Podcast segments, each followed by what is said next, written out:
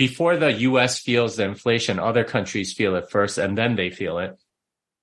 Then I, I wonder if uh, if they'll dollarize or go to something else, um, whether it's Bitcoin or to the Chinese yuan or something else. Uh, that, that, that is very interesting for me. I think there is room for Bitcoin to sort of find a, find at least a niche, if not something greater in all of those places.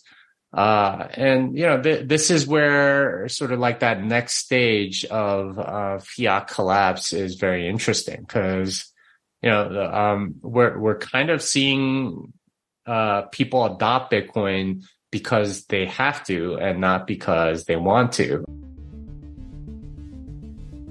Welcome to Bitcoin Basics with your hosts Faris and Gordon. Visit bitcoinbasics.help if you need help buying and securing your Bitcoin.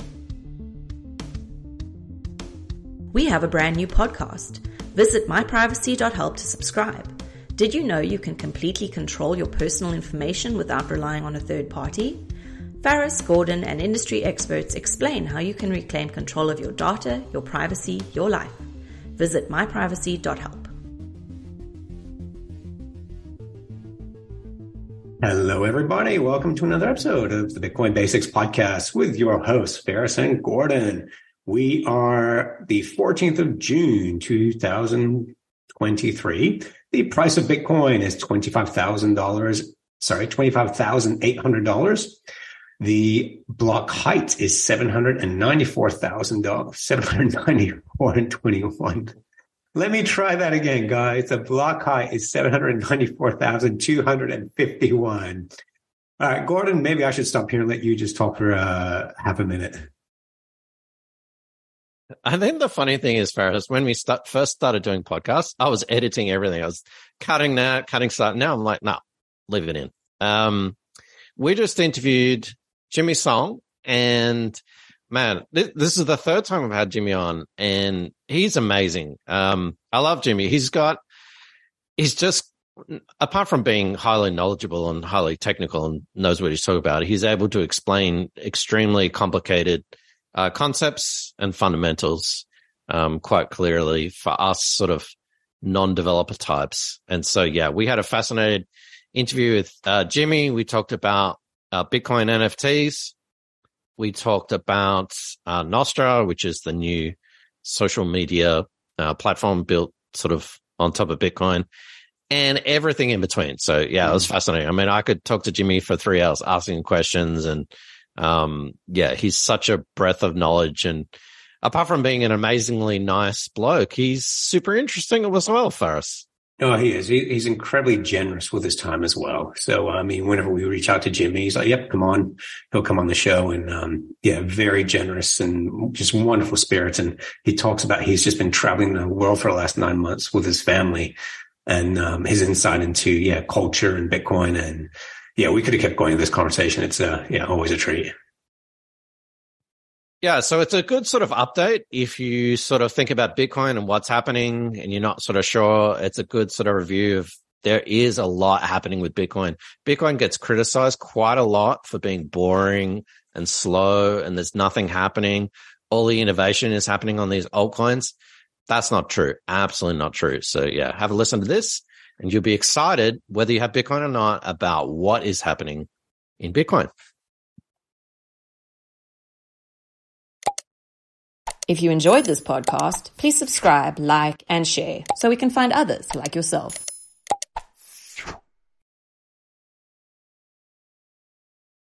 Well, we, we really appreciate you joining us, Jimmy. We know how pressed for time you are, and it's great that um, yeah you've been following your journey around the world. It's been amazing. Um, there's been a lot going on in Bitcoin, and um, two things we want to talk to you about today are Nostr and Ordinals. Um, these are a couple of mm-hmm. things where we are the Bitcoin Basics podcast. There's a lot of stuff we tend to avoid. but uh, well, Nostr for one seems to be picking up a lot of um, a lot of momentum within Bitcoin circles. Um, tell us a little bit, just for the person who's never heard of Nostr, why is it, and should they be taking it seriously? Yeah, so Nostr is um, is basically a decentralized Twitter or more accurately, sort of a decentralized protocol that you can build pretty much anything on. Um, and the first sort of, um, you know, set of applications seems to be mostly Twitter like. So you can publish stuff to the Nostr network and um, you know various uh, relays pick it up and you can go subscribe to certain people's nostrs um, the the main feature is that it's decentralized. So um, the way twitter and facebook and all of these platforms work is that you when you write a tweet or write a status update or you know add a picture to instagram or something like that they all get uploaded to a server and then uh, when your friends subscribe to you, the database at the server keeps track of it. And when you request uh, updates, they push it to you. Uh, doesn't work like that. It, it, works through relays. So you push your updates to the relays and people pull updates from relays. So if the relay doesn't like you or doesn't want to store data or something like that, then they don't have to. But there's not just one. There's many, many. In fact, you can just go run your own if you want um, and many people do. Uh, and this gives you kind of uh, much more control over your own data. So uh, instead of you know relying on uh, Twitter or Facebook's goodwill to not censor you, um, you just keep things and you know publish to whomever you want. Now, if you piss off a lot of relays, at some point they might just like not store your data. So if you're a perpetual spammer, for example, they have no obligation to do that. But if you want to be the spammer and try to push it out to whoever, you can. But you know you're not likely to get many followers and so on. Um, it, it essentially is sort of like a platform uh, that is very much like in the spirit of the original internet. It's uh, it's by nature decentralized and you can push, uh, you know, data and publish things on your own without even need for, um, you know, much more than a private key. Uh, and that, that's the beauty of it. Sorry, Jimmy, just one thing for the mm-hmm. non-tech people in the room. What's a relay? Yeah, so a relay is uh, is basically a place where data comes in and data goes out, and um, you can think of a, a, server as a similar thing. Data comes in, like you uh, when you write a tweet and you press enter, that data goes to Twitter servers, and then uh, from there it gets pushed out to all the users. Uh, so a relay is sort of like a mini version of that but anyone can run it. it. it. doesn't have to go through Twitter. When you uh, write a tweet, you it has to go through Twitter or it never gets into your profile or pushed to your users. Um, a similar thing with Facebook, Instagram, and many of these other social platforms. You have to go communicate with uh, their server in order to do it. Uh, but with a relay, you publish to many different relays, and they can do whatever they want with it. Um, and you know, some some relays ha- may have like storage limitations or you know anti-spam measures or whatever.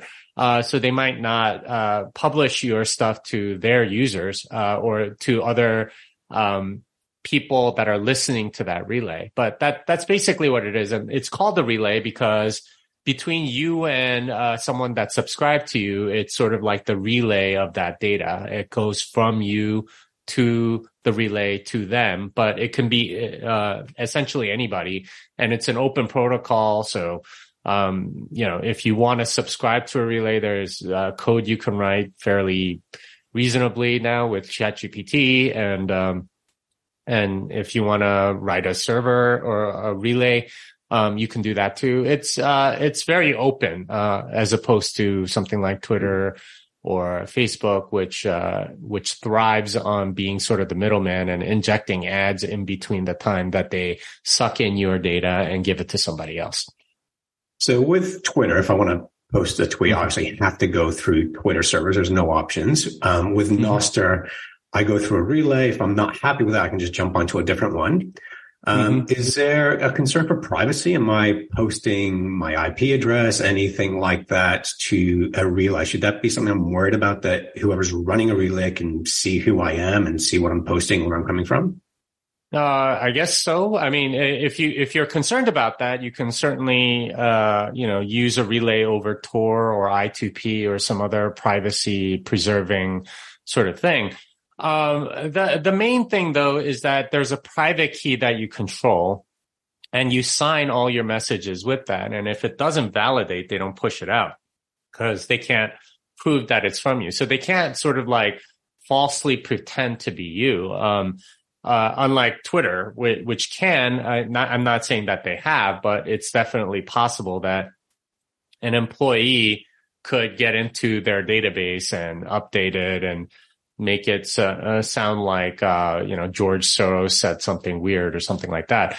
Uh, so there, there's sort of like a uh, like a security closer to the user because you you protect your own private key, uh, whereas with something like Twitter, it's all based on your password and maybe your two factor authentication. Um, and, but ultimately it's, it's them, uh, it's the data in their database that determines what is quote unquote true in, in that platform. So, uh, it, it's different. And, uh, just to give you an idea, most people, if you're running a Nostr client, you're connected to about 10 relays.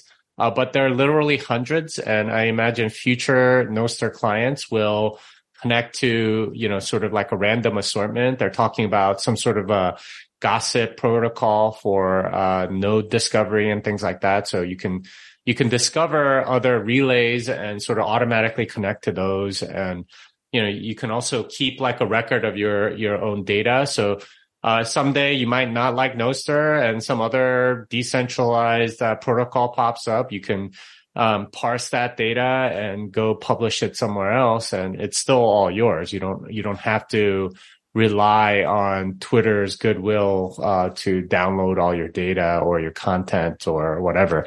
Uh, for a long time, this was a major reason why people wouldn't get off of Facebook because they provided free photo hosting. so it's, uh, it, it, that those sort of things um, kind of matter, and you know, having sovereignty over your own data is kind of the point of Nostr.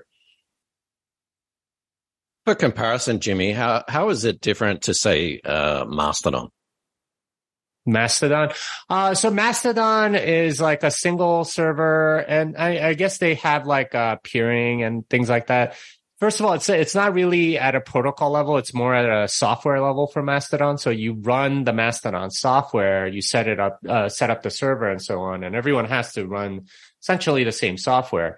Uh, with um, with something like Nostr, you can you can write your own. Um, and in fact, you know, I, I started writing one just because I was curious how it worked and I wanted to play with ChatGPT. So uh, I asked ChatGPT, hey, uh, look up the Nostr API and, uh, you know, show me how to write like, uh, you know, uh, something according to NIP01. And it actually gave me code that kind of sort of worked. And I had to tweak it and test it and make it uh, actually work. but, you know, th- this is, this is the new world of programming now. You can, you can like, see how something works and, and uh, and program against it without with while uh, you know not doing all of the grunt work of uh, you know like trying to figure out why this API stupid API key won't work that sort of thing. So um, uh, yeah there's there's a lot of uh, um,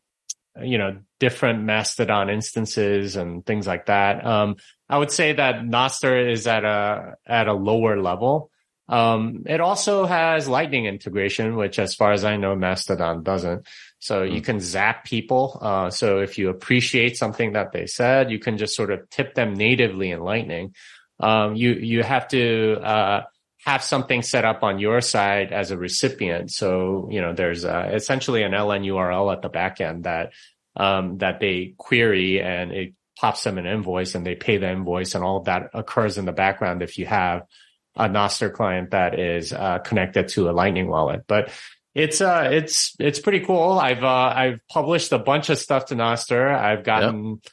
you know um I don't know uh I want to say around seven or eight hundred thousand sats and tips um just you know wow. like from random posting whatever um and you know, I, I, think people do that, right? Like it's uh, they they appreciate it. Uh, I, I think one of the like about half of that came from like Jack Dorsey on one tweet or something, but but that that sort of thing happens, and it's uh, yeah.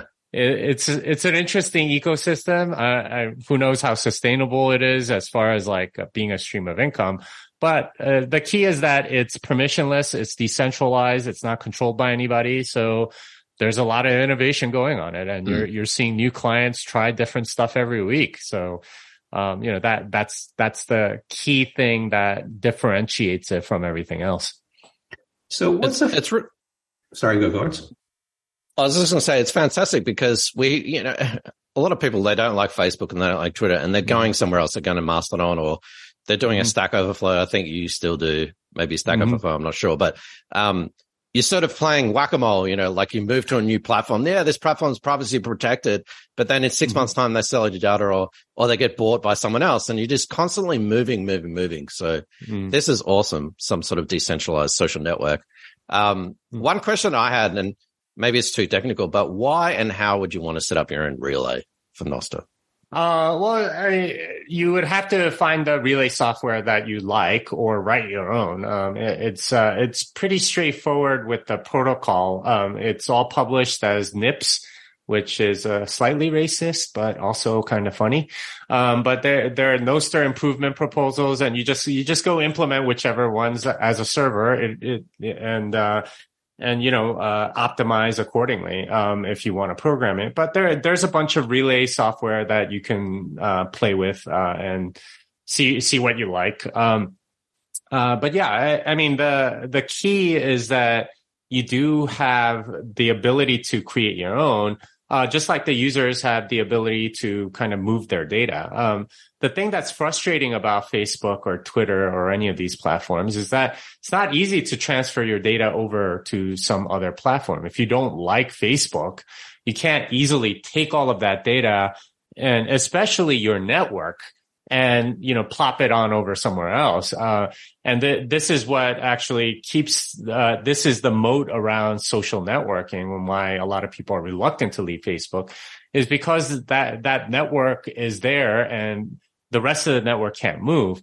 Um, and this is the advantage that I think Nostr has over the long term is that you can, uh, you keep your network. The network is yours. The data is yours. All of it is yours. All of those connections, all the, all of, they're, they're all downloadable. You just, you just have them. And if you don't like the client you're using, just go try something else. Uh, there's like hundreds of them. And if you don't like the policy of a relay, go choose someone else. It's, it's all based on sort of like user choice and what you want to do. And, you know, a lot of people use Damus right now. That's the, um, that's the, uh, the iPhone, uh, client for Nostr. And that, by the way, comes from Nostradamus, right? Like Nostradamus, Damus. That's, that's where that name comes from.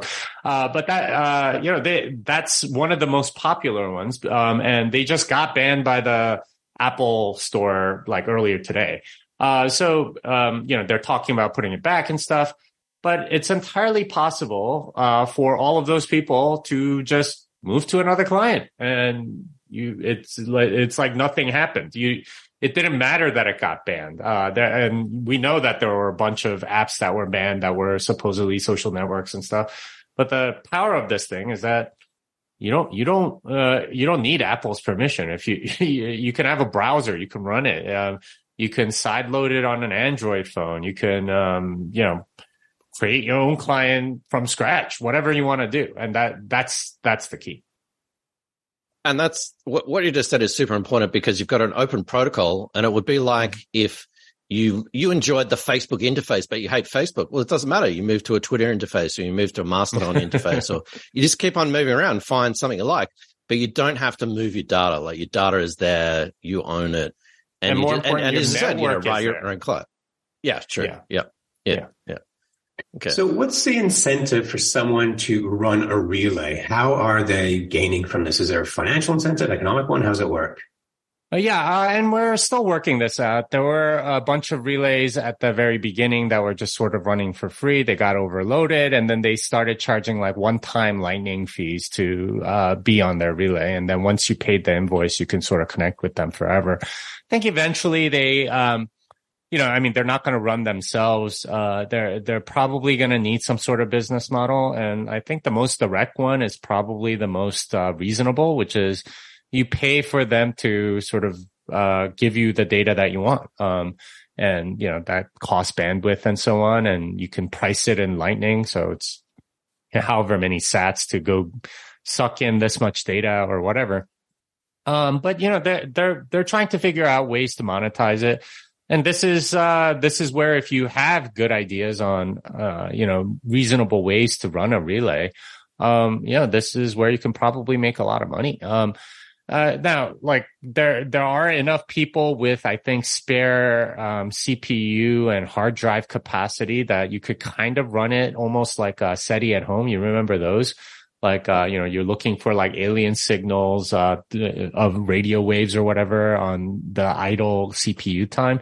I imagine you could do something like that with a Nostr relay where you know on your off time it'll you can you can sort of like act as a relay or something like that. Um, no, that's just an idea. But they, there are many ways in which this problem can get solved. It doesn't necessarily have to be a super profitable business or anything. It could be a hobbyist thing. It could be something that you do for your network. It could be something that you do just because you want to make sure that the uh, that the network has um, you know, relay that other people can trust. Um, and you know, there are many reasons people run these things, and uh, you know, it, will be as var- varied uh, in motivation as uh, as that.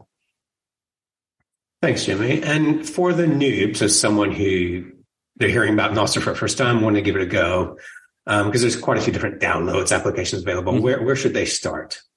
Well, the the easiest, absolute easiest, like uh, thing to do is go uh, go to snort.social, um, and that's that's a web-based uh, Nostr client and go to snort.social, uh, generate a private key, keep that private key safe somewhere, and then uh, publish your public key to other people and let them know who, who you are. Follow some people uh, using the interface, uh, or you know, go look at the global feed and uh, see who interests you and start following some people and you know, try it out. Uh, and if you're, if you're brave, go and hook in your lightning wallet, uh, to snort and, and, uh, tip people for, you know, things that you like and so on. Uh, but that, that would be, that would be one way to get into it very, fairly easily. If you have an iPhone or Android, um, you know, there, there are apps that are a little more refined and polished, uh, that, that might be,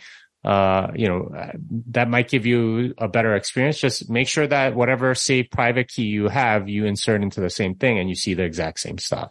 So, you know, um, you can have a different client on your phone than on the web, uh, on your desktop or whatever.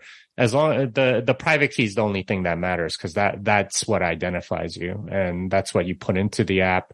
And, uh, that, uh, you know, you get private DMs through that, the public key associated with that private key and so on. So, um, you know, that, that's how you would use it. Um, and like I said, it's a protocol. So there's a whole bunch of things that are possible on top of it.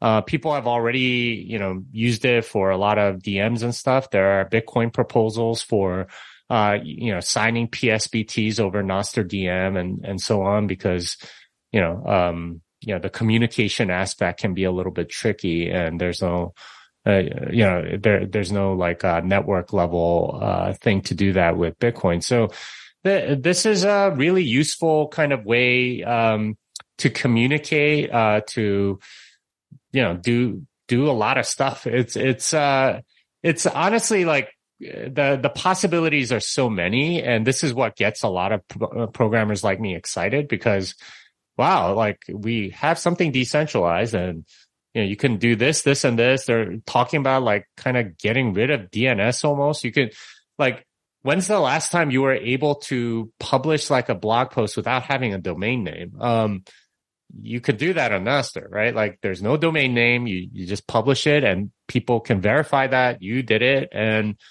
you know, tip you for it even. Like it's, it's crazy. You could be completely anonymous make a ton of money just like posting stuff to Nostr or, you know, um, I guess if you're like an AI image generation engine and you're some hacker in Russia, you you can get paid for that by running some sort of roaster Nostr bot um, that that does that as a service whenever they get tipped like five thousand sats or something, right? Like there's there's so many cool sort of interesting business models because there's like no friction from a monetary perspective. You can get paid for almost anything. And there's like, you don't need to set up anything else. Like you don't need a, a, a name, a, a domain name or anything. You just have a public key. You publish that and that's it. It's, it's, it's incredible actually. Uh, it's, it's kind of the way that the internet was, uh, originally designed, uh, which never really quite fulfilled those expectations on. Is there a concern that it can be used for nefarious purposes then? Oh, of course. Um, and I'm sure that that will be the thought around it is, you know, spies are using this to communicate or whatever. And there's no back door to it. Um, and you know, I, I, I imagine um, the, this is the thing that will probably get it on the government's radar. Um, mm-hmm. You know, is oh, you know, drug cartels are using this, or child pornographers are using this, or something like that.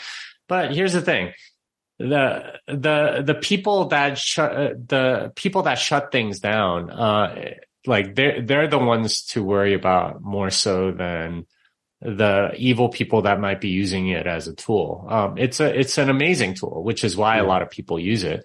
Uh, but it's all, but this is why it's so powerful because there's no central authority that's able to shut it down, uh, or control it. Um, and you know, we, we know, for example, that a lot of Twitter DMs and your Gmail and your Facebook, uh, private messages and stuff like that, like that FBI can go in and read any of that at any time if they have a warrant. Uh, whereas your Nostr DMs, they ain't reading that without your public private key. So that, mm. that that's that's some powerful stuff. A lot of these like apps sort of say that they have end to end encryption. Remains to be seen how end to end they are because it's it's hard to prove something like that. Um, mm and we we don't really know. Uh, they like to say that they do to sort of make you think that. This one, you know, because it's a private key. You have it. No one else does, and you know, I mean, you can you can be even more paranoid and like keep the private key somewhere else. And I imagine there will be products eventually, and maybe it'll be sort of integrated into hardware wallets. Uh, where you know the the signing of the message happens on the uh, on the hardware wallet and uh, but you compose it on your computer or whatever but the signing happens on a separate device so that it's kept even more secure. Like no no one's going to snoop on your stuff. Well that's the beauty of open source isn't it? That's why i don't use closed source uh, software for very important stuff. And uh, if you're doing something dodgy you're probably hanging out in a private telegram group uh, rather yeah. than Nostr. So anyway, um, so many possibilities. And it's sort of like Bitcoin. You've got an open protocol. And if you're a developer or someone slightly technical, you don't like a Bitcoin wallet, go create your own wallet. Like it's, you know, it's that, that's mm-hmm. the beauty of it. Um, you can mm-hmm. just participate. Now we could talk about this forever, but Jimmy, I, I want to pick your brain like about a million things. And, uh, mm-hmm. another thing that, um, we've been talking about lately is Bitcoin Lightning, of course. Um, mm. BRC20 ordinals. What's it all about? Is Bitcoin going to die due to network fees? Is Bitcoin NFTs killing the world? What's going on? Well, uh, so ordinals are uh, sort of like um, a particular way of counting sats. So a particular sat represents something. Um, and this is a really old idea. In fact, I, uh, this is how I got into Bitcoin. I, I, I, worked on something called colored coins back in 2013. Oh. And the idea of color coins was, um, you take a normal Bitcoin and you give it special meaning by convention by saying, okay, these represent shares of my company. These represent, um, you know, X, Y, or Z. Uh, so it, that that sort of idea has been around um, since at least 2013, and you know that that's um, that was the basis of uh, a, a, lot of what we call altcoins now. That, I mean, mm. Vitalik was actually on that Color Coins was, project, and I was going to say, yeah, yeah, yeah, and uh, and you know he he launched Ethereum based on what he thought the direction of Color Coin should go, which was basically being a platform for scams for, uh, for him. Uh, for me, it was, you know, like something like securities or something like that. Uh, which, uh, which now that I look back, it's just kind of, it doesn't it makes sense to do it on there. But anyway, uh, so ordinals are are not very different than that, and NFTs, of course, are sort of non fungible tokens, and it's basically by convention saying this one, this thing represents something, and then when you transfer it, it represents something else. And at the very beginning, uh, the reason why they were doing that was uh, almost kind of a troll. It was okay, let's fill up the Bitcoin block space with a giant, you know, JPEG of a wizard or something. And, uh, and, you know, they literally took a JPEG file and put it into the witness field and said, ha ha, you know, uh, you know, checkmate maxis or something like that. That, that was, that, that was sort of the initial thing.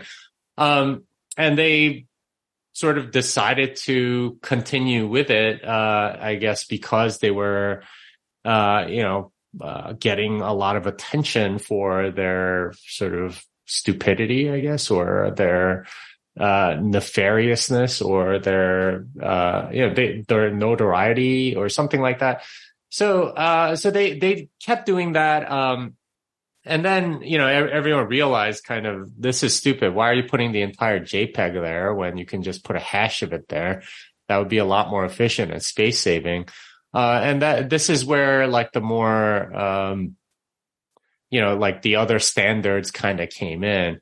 Uh, but all of it is really just sort of additional tokens on top of Bitcoin.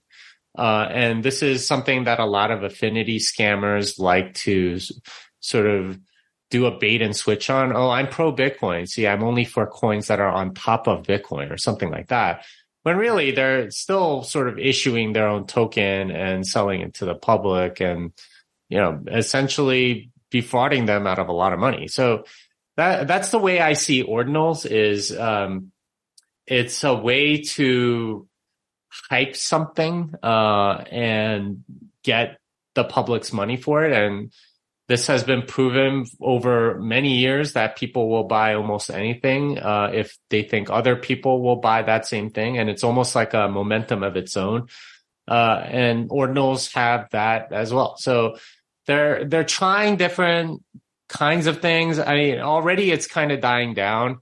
Uh, I think uh, even like three or four weeks ago, it was the block space was like very congested and uh, you know, you had more than like 6.25 Bitcoin in fees, uh, in a particular block. Um, that's not the first time that happened, by the way. In 2017, there, there was a block with more than 12 and a half when the, uh, block reward was 12 and a half. So, but, you know, that, that kind of tells you like, um, you know, there, there was sort of like a bubble there.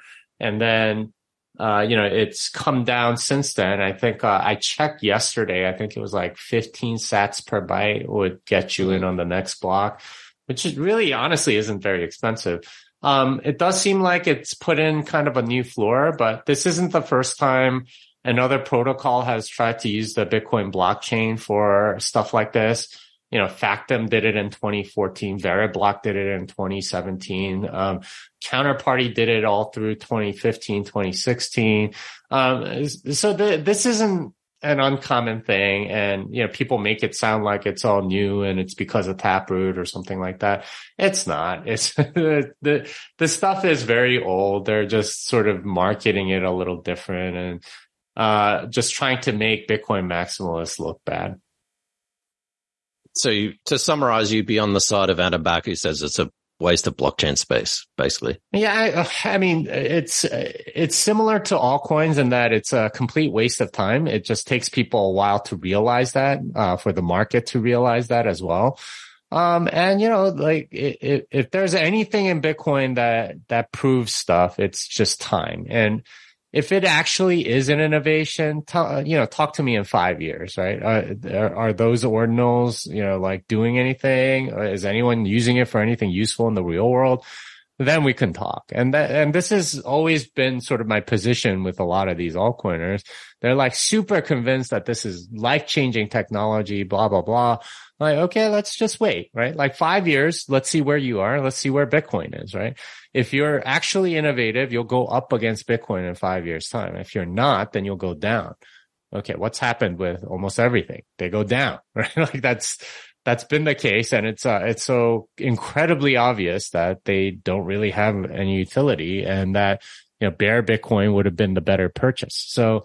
Um, you know, it, it takes a, a lot of people time to learn. I, I suspect that uh, a lot of this is envy. You know, they, they feel like they got in too late on Bitcoin. So they want to get in on something new and hot and they'll listen to almost any narrative uh, however stupid. And this is honestly one of the most stupid, right? Taproot wizards or whatever and dressing up like whatever and hating on Maxi somehow that's supposed to build a community or something like that.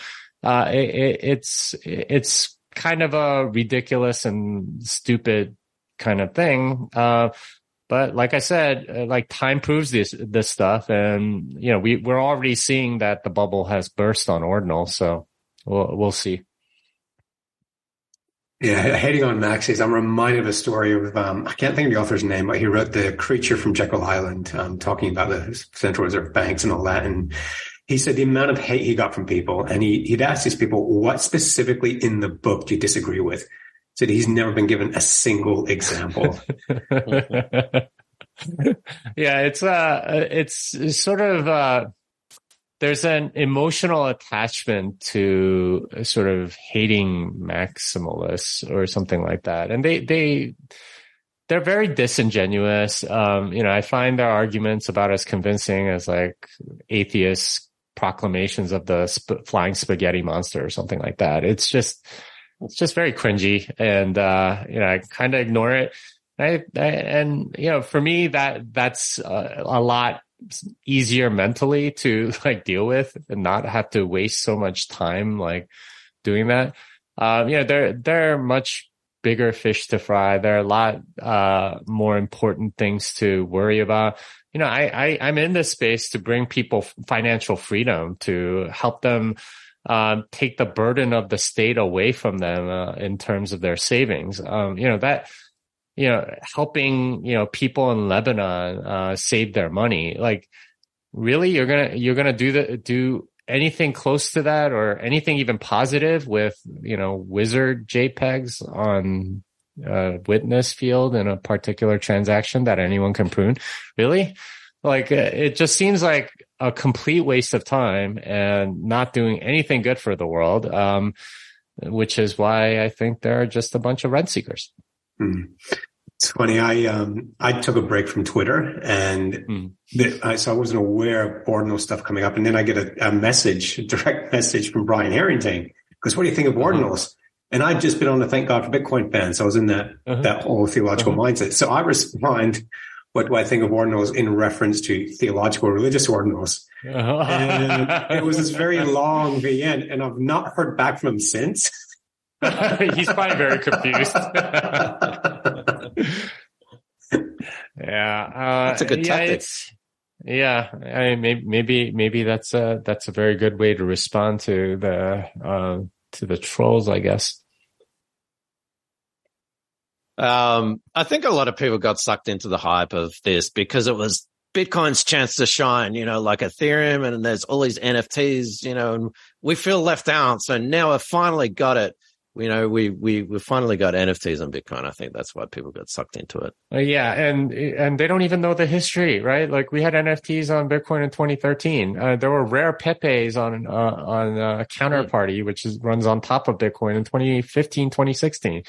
Like so, like there there've been stuff like that for a long time. It's not anything new. We had Crypto Kitties on Ethereum in 2017, and like people think this is new. It's not. It's never been. It's just old stuff recycled and hyped up again uh, by VCs or something. It's it, it's it's not new, but you know, people will fall for whatever narrative because they think it's interesting. or I don't know. They they want to believe it's true so they could get rich or they can deal with their own rent seeking or their own conscience. I, I don't really know, but you know, there's there's a lot of uh, there was a lot of hype around it. Like I said, it's best just to ignore it and uh, steer people away from it if you can.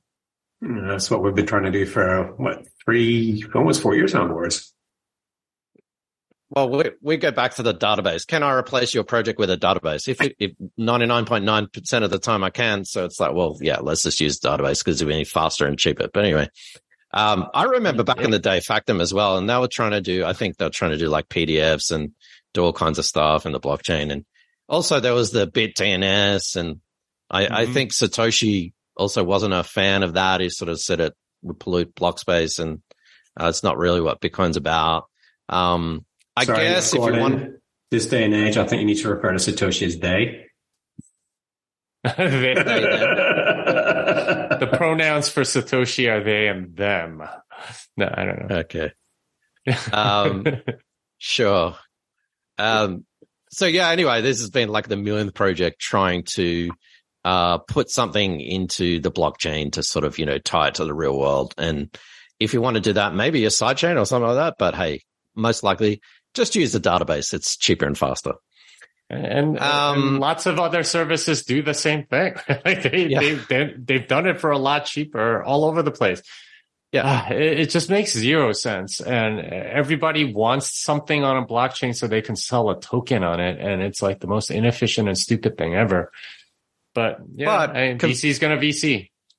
Yeah, exactly, Jimmy. And some Bitcoiners are like, because it's, you know, Bitcoin's amazing or whatever. So let's bring that into Bitcoin. It's like, well, no, most of the time, actually a central authority or a central company, private company could do that faster, cheaper because you're trusting them anyway. So it's, it's the whole, why would you want to have Uber on the blockchain thing? We're, we're doing this whole yeah. blockchain wars thing again. It's all over again. Yeah. And that's, uh, it's, it's so stupid. Uh, and oh, it's almost always pushed by some VC that wants, uh, wants their token to go up or something like that.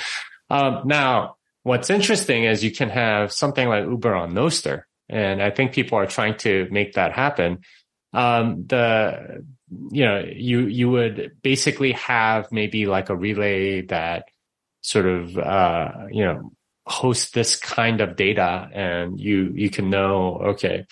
Um, this person is here and you can select somebody and pay, pay them. But, you know, um, the data exchange aspect, makes much more sense on, uh, on Nostr. Um, Whereas, you know, doing it on a blockchain doesn't really make that much sense because you have to, you're, everyone's storing all of that data. It doesn't make sense. You, you should only store data that's like pertinent to you. If you're a driver, you want like all the data pertaining to the rides you've given and not everyone else's rides. Who cares about those? Um, versus, uh, and if you're a rider, you just want the ones where you've ridden. So it, it's kind of a, you know, that, that sort of thing makes sense on Nostr because you have this peer to peer communication layer that makes it possible. And you, you just, you would need a third party to sort of filter for those. Um, and, you know, multiple relays can do the job to make it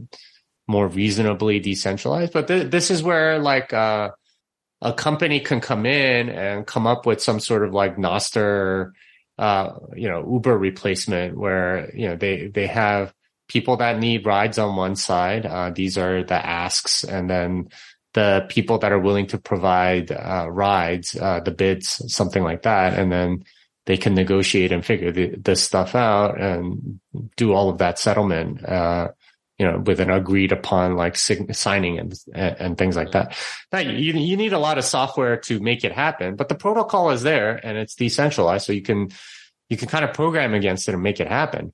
Uh, but doing it on a blockchain makes zero sense. Uh, and this is, this is where kind of Nostr and Bitcoin intersect in a, in a way because of all of these projects that sort of made stupid excuses to make their own, own token Nostr sort of like runs natively with Lightning and it doesn't have a, have this blockchain stuff.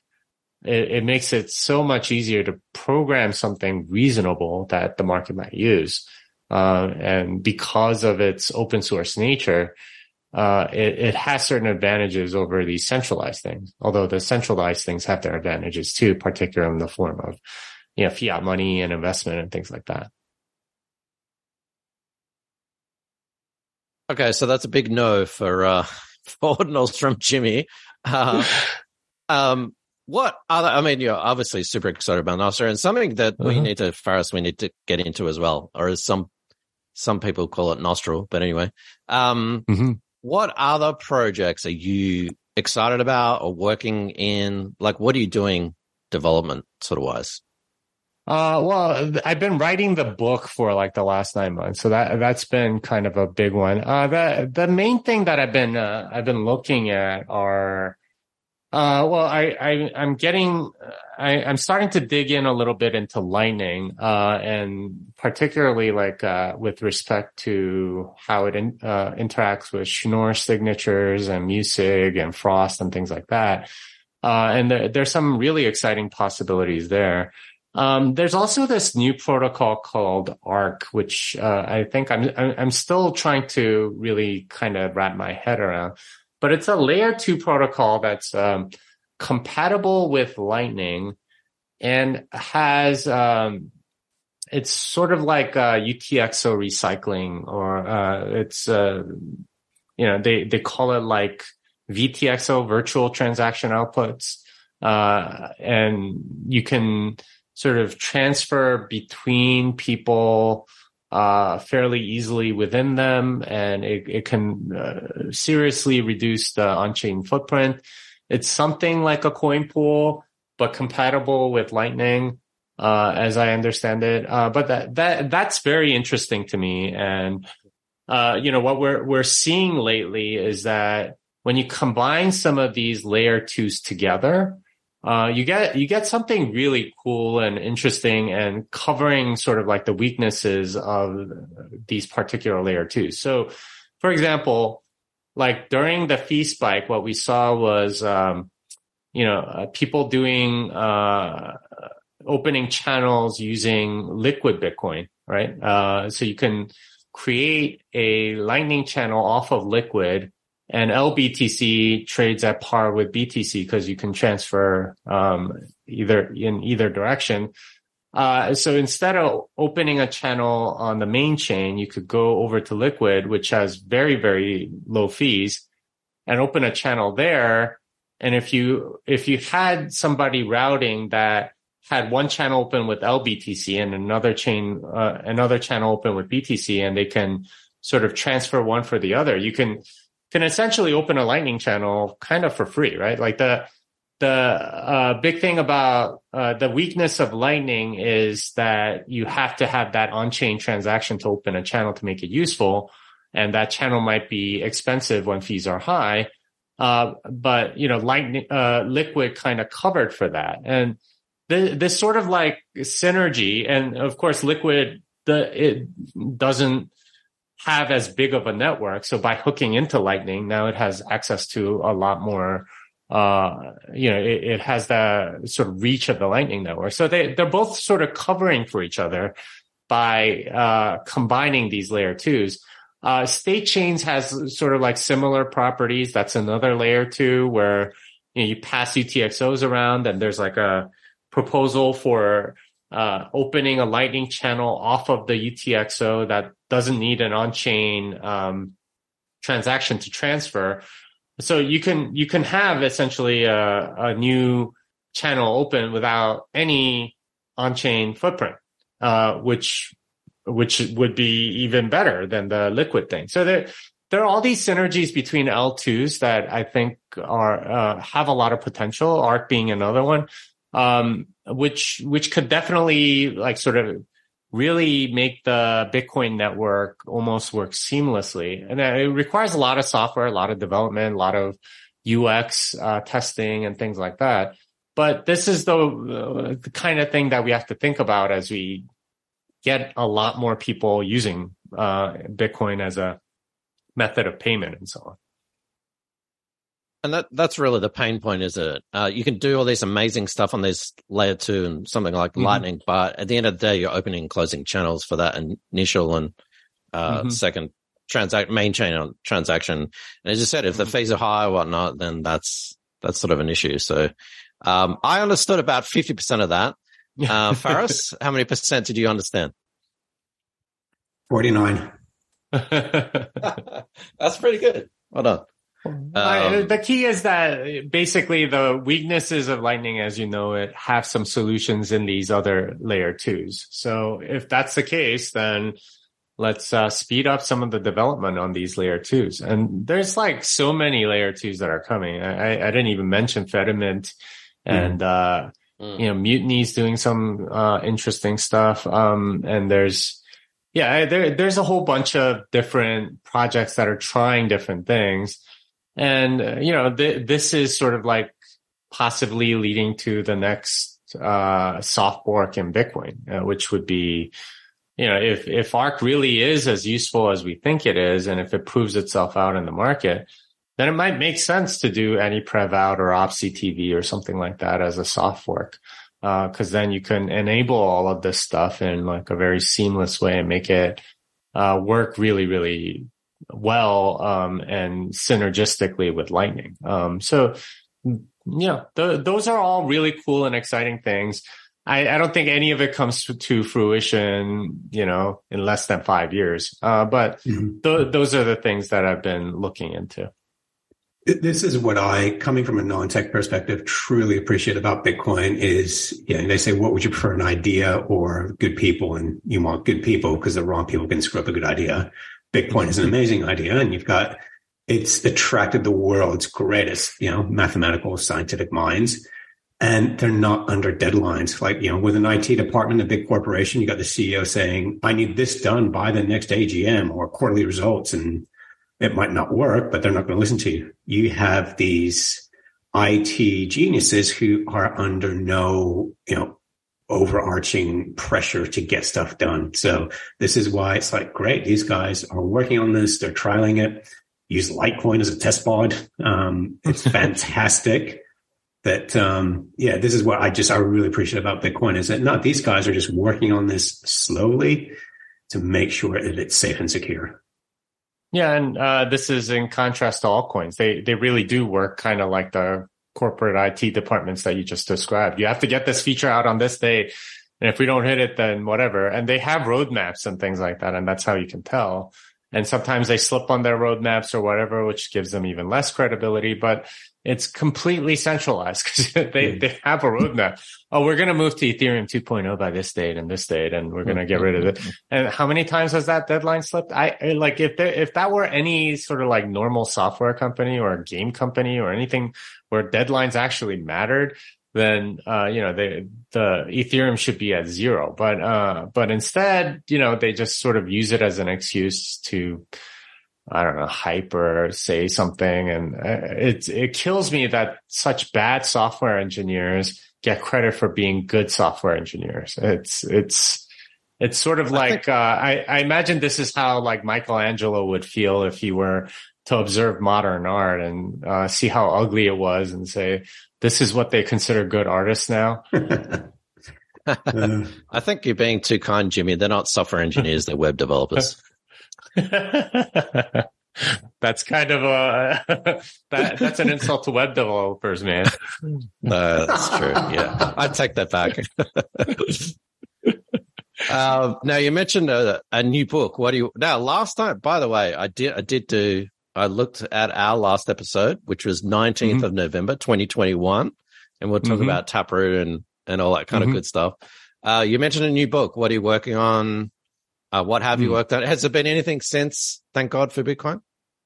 Yeah, so there was a book after that, uh, Bitcoin and the American Dream, which we published um, not last year, but the year before. Uh, and that that's a book for policymakers, politicians, people um, that are in government. And we wrote it specifically for them because you know, like I, I, still remember I was on a phone call, uh, like a Zoom call like this with, uh, with Ted Cruz. And, uh, and we we were trying to convince him that Bitcoin was a good thing and everything else. He said, can you guys just wait a second? There's, there's a bill I have to go vote on. And he ran over, voted on it, came back and he was like, okay, so there's this new provision that's, uh, you know, you know, broker dealer language that could include miners. And, and he asked us a question that kind of took me off guard. So he goes, what do you want us to do? What do you want me to do? Like, and I was like, vote against it, like offer an amendment. Like, what, what do you want? What do you want me to do? And I was kind of like shocked at that question, but at the same time, it made all the sense in the world because if you don't give them direction, right? If you don't tell them what you want, they're not going to be able to help you.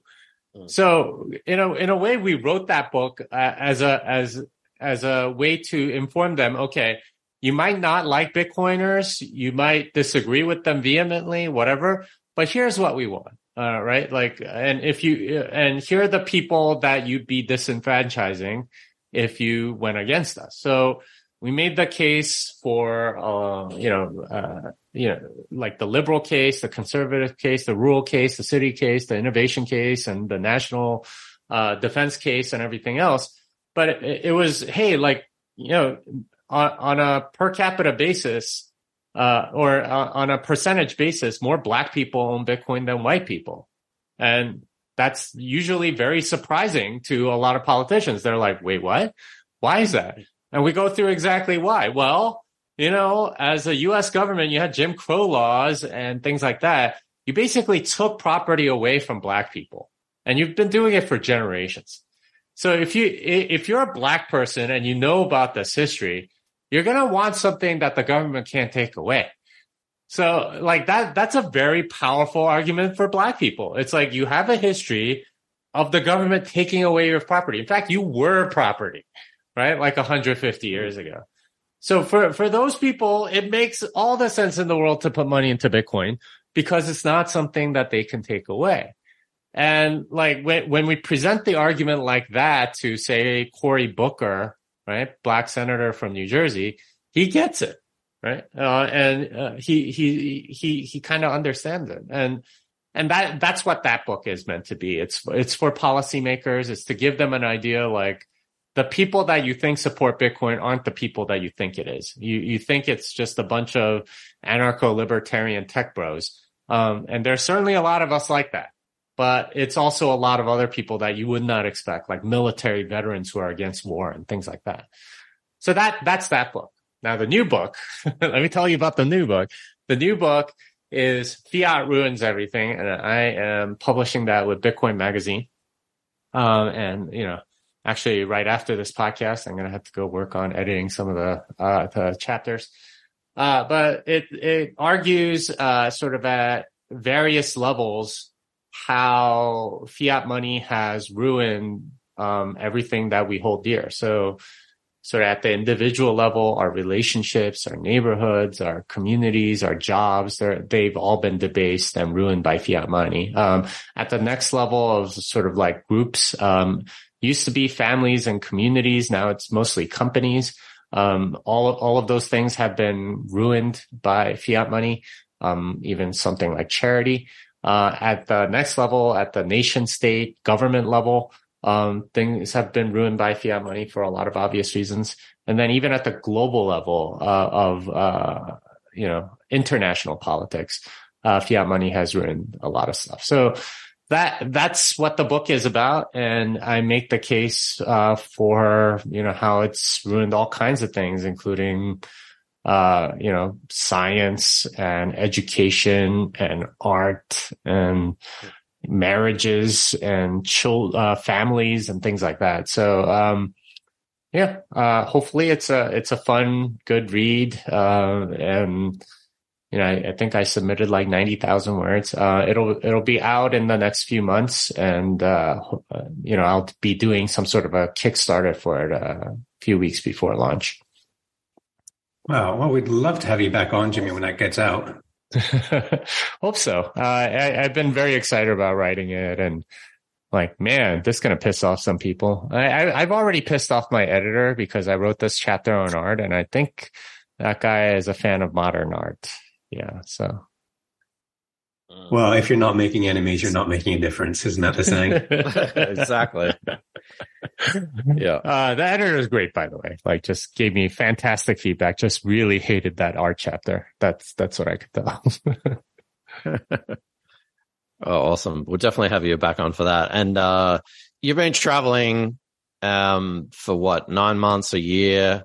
How's that been? Mm-hmm. Are you happy to be back? Are you in different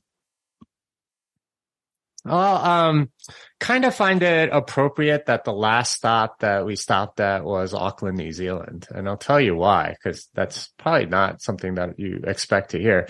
So we traveled for nine months, uh, starting in September. Really, it was like we we did like uh almost three weeks in London and Scotland uh like in August and we're home for like 12 days just to like take care of our stuff and sell our cars and things before we left on the trip. So it's it's almost been it's basically been about 10 months. And we went all over the place from Europe, South America, Middle East, Southeast Asia, Asia and obviously uh Fiji and New Zealand. Um, and we ended the trip in Auckland before flying to LA and then coming back home to Austin. And so Auckland was for us sort of like the last place that we, we were at. Uh, and I say it's appropriate because, uh, we got to visit the Hobbiton movie set. And, uh, and you guys, you guys are familiar with what that is, but just for your audience, it's, uh, it's the movie set for Lord of the Rings, uh, and it's sort of the Shire, right? Like the the place that Frodo starts his adventure and where he ends his adventure. Uh, and it, it, was kind of a cool thing. And uh, as, as uh, to get the kids excited, we watched all three movies of Lord of the Rings. And what I was struck by uh, was, you know, they're they're on Mount uh, Mount Doom, right, in Mordor, and you know, it's getting really hard and, you know, Frodo can't go on. And Sam's like, you know, we're to go back. There is to be a return trip. You know, you gotta, you gotta think about like the mushrooms that grow and the flowers and, you know, all the, all the good things about home. And, uh, and, you know, they, they finally find the strength to make it. And, you know, they drop the ring into Mount Doom and everything's great. And, and then, uh, you know, they win the war and, uh, the four hobbits are back in Hobbiton at the Grand, Green Dragon Inn and sort of like looking at each other and saying, you know, like it's good to be home, right? Like they're, they're finally home. They're, they're finally there. And it, it's, it's something that they, they've been looking forward to all of that trip. And they're, they're sort of change people and in a way, they appreciate home more as a result of having been on that adventure. And that, that's sort of the mentality I wanted to have coming back home because it is very easy to s- sort of live in the past a little bit and only think hmm. about, mm. You know, what, what you were doing. Uh, but if, if you have the right mentality, it should be that you appreciate the present that much more because of the adventure that you've been on. Um, and for me, it was like a great reminder to end the trip that, you know, like you go on this journey and do all of this stuff. Uh, but in the end, it's, it's for something. Um, mm. and it's, it's to, um, you know, grow as a person. Uh, you know, the, the characters in that movie grew tremendously. And it's, it's one of the mm. things you sort of appreciate about, um, you know, how even, you know, a disgusting character as Gollum like grows a little bit and changes a little bit, even though his uh, greed sort of consumes him at the end.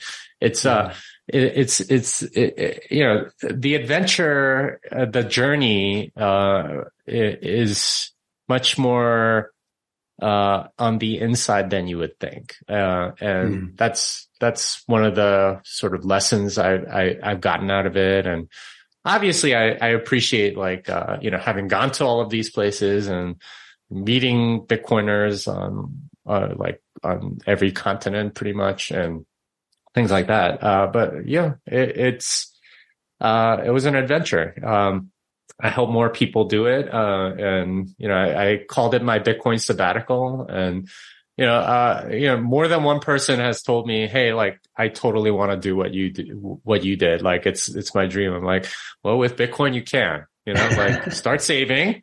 And once you get to a certain number, go do it. It's, it's, it's, uh, yeah, like that's how people used to like fulfill their dreams, right? Like start saving, work hard, mm. go, you know, when, when the number hits, the number that you plan for, then go do it, right? Like if it's making a movie or you know, taking a trip or, you know, uh, starting a business or whatever, like this is how life is supposed to work. Uh, and under Bitcoin, you can. Um, it's unfortunate that we're still in, uh, stuck in kind of a fiat mentality where no one thinks that they can save, uh, because you know, they're always trying to outrun inflation. I, I, I mean, Bitcoin kind of Mm. makes that possible. Uh, it just requires a little discipline from you. Yeah, and that's something that we don't have anymore. And um, when you're talking, I just think of the old Saturday Night Live skit with Steve Martin, where they talk about credit card and using a credit card, and that's yeah. we haven't learned. But that's quite a beautiful journey um, that you had. Yeah, it's uh, it's amazing, Jimmy. Yeah, it's a one stipulation I have with my kids. As soon as you finish high school, you're taking at least six months off, travel the world on your own.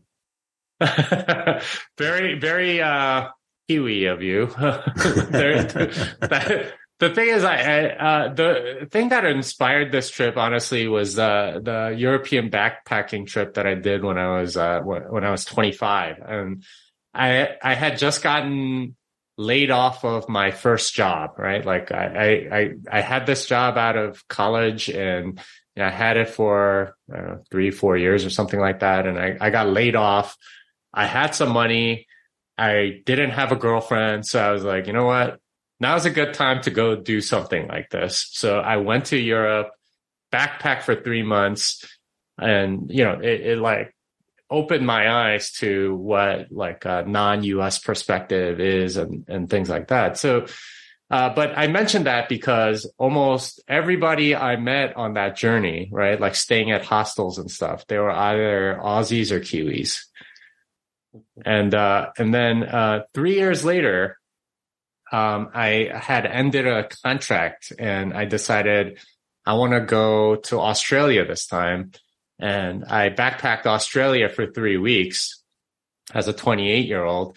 And all the people I met were Europeans.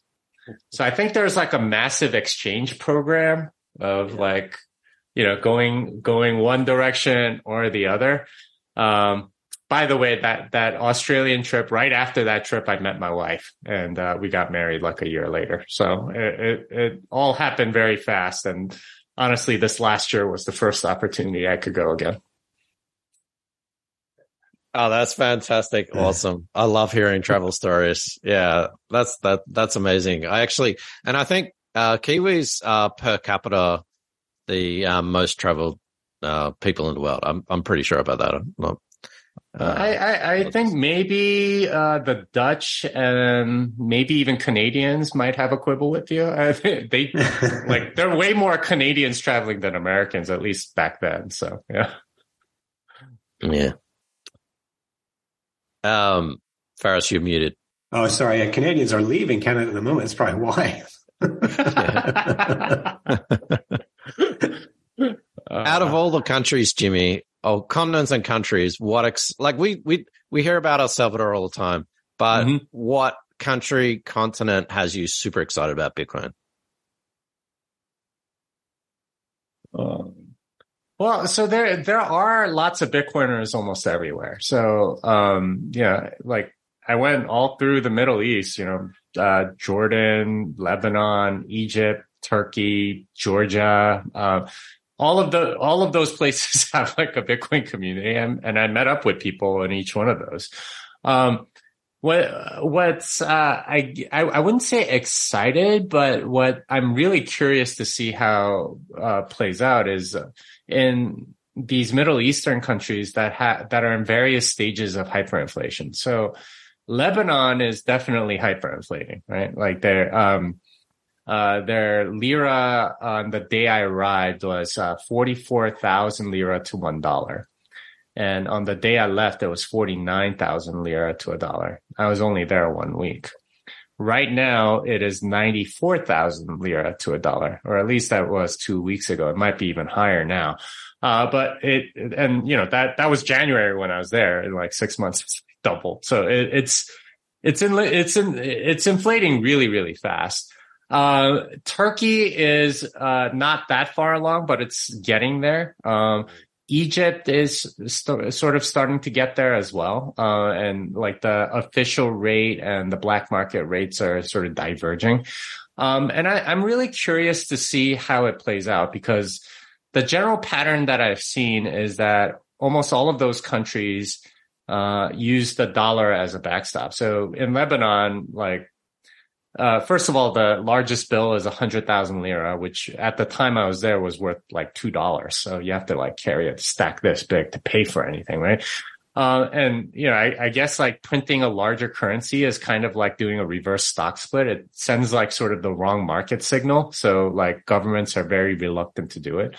Uh, so people use dollars for large purchases because I mean the largest bill on is now one dollar. Uh, so yeah, what what what are you going to do? Uh, so there there's a like Lebanon has kind kind of gone through dollarization Curious to see if Egypt and Turkey will follow that same path or whether like the dollar, eh, eh, like depending on the timing, if there's like sort of quantitative easing at the same time that they're, they start hyperinflating. And usually when the US, before the US feels the inflation, other countries feel it first and then they feel it.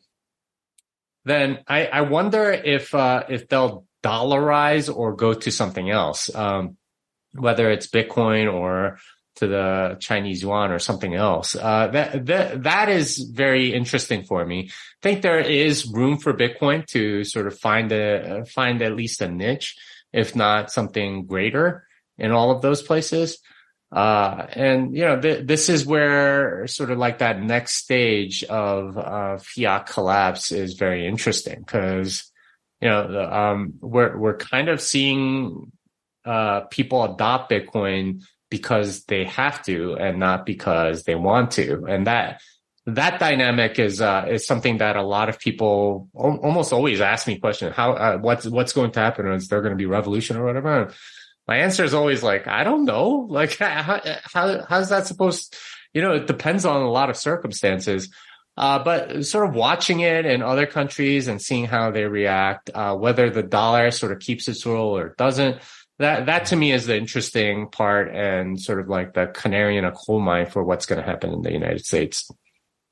Yeah, and it's yeah, like you said, people adopting Bitcoin because they have to. I mean, in countries that you just mm-hmm. described, in Central American countries, it's Bitcoin is a means of survival, whereas in you know mm-hmm. United States and all this, oh, it's just speculation. I'm just going to trade in and out.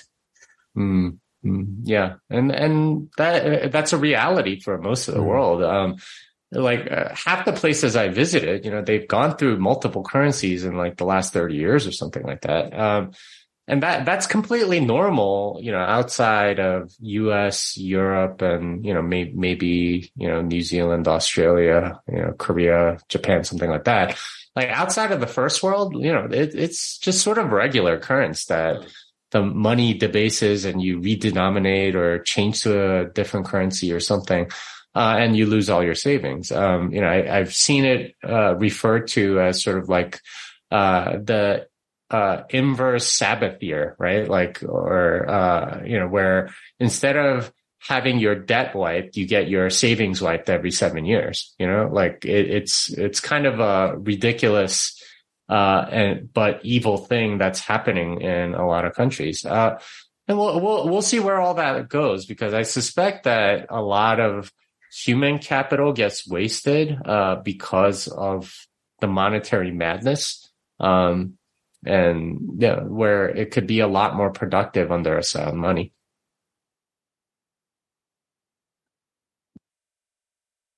Yeah, absolutely. Well, thank you, Jimmy. It's um, we're just past the hour. Appreciate your time so much, and it was great catching up with you in Auckland. And anyone listening, where would you like them to find you, follow you?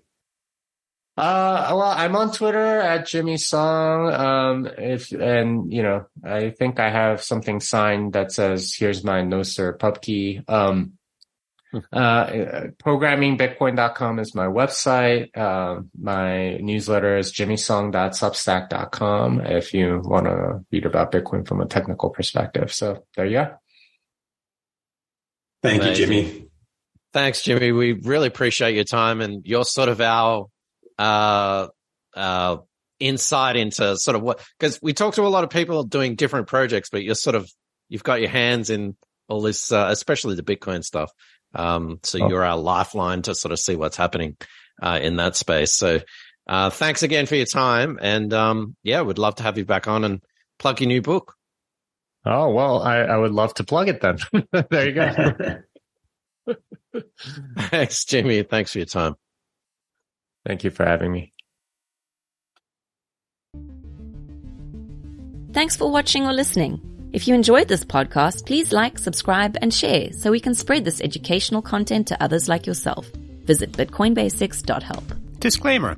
Any content provided by Coin Compass is for educational and informational purposes only and is not investment, legal, tax, or any other professional advice. A qualified professional should be consulted before making any financial decisions.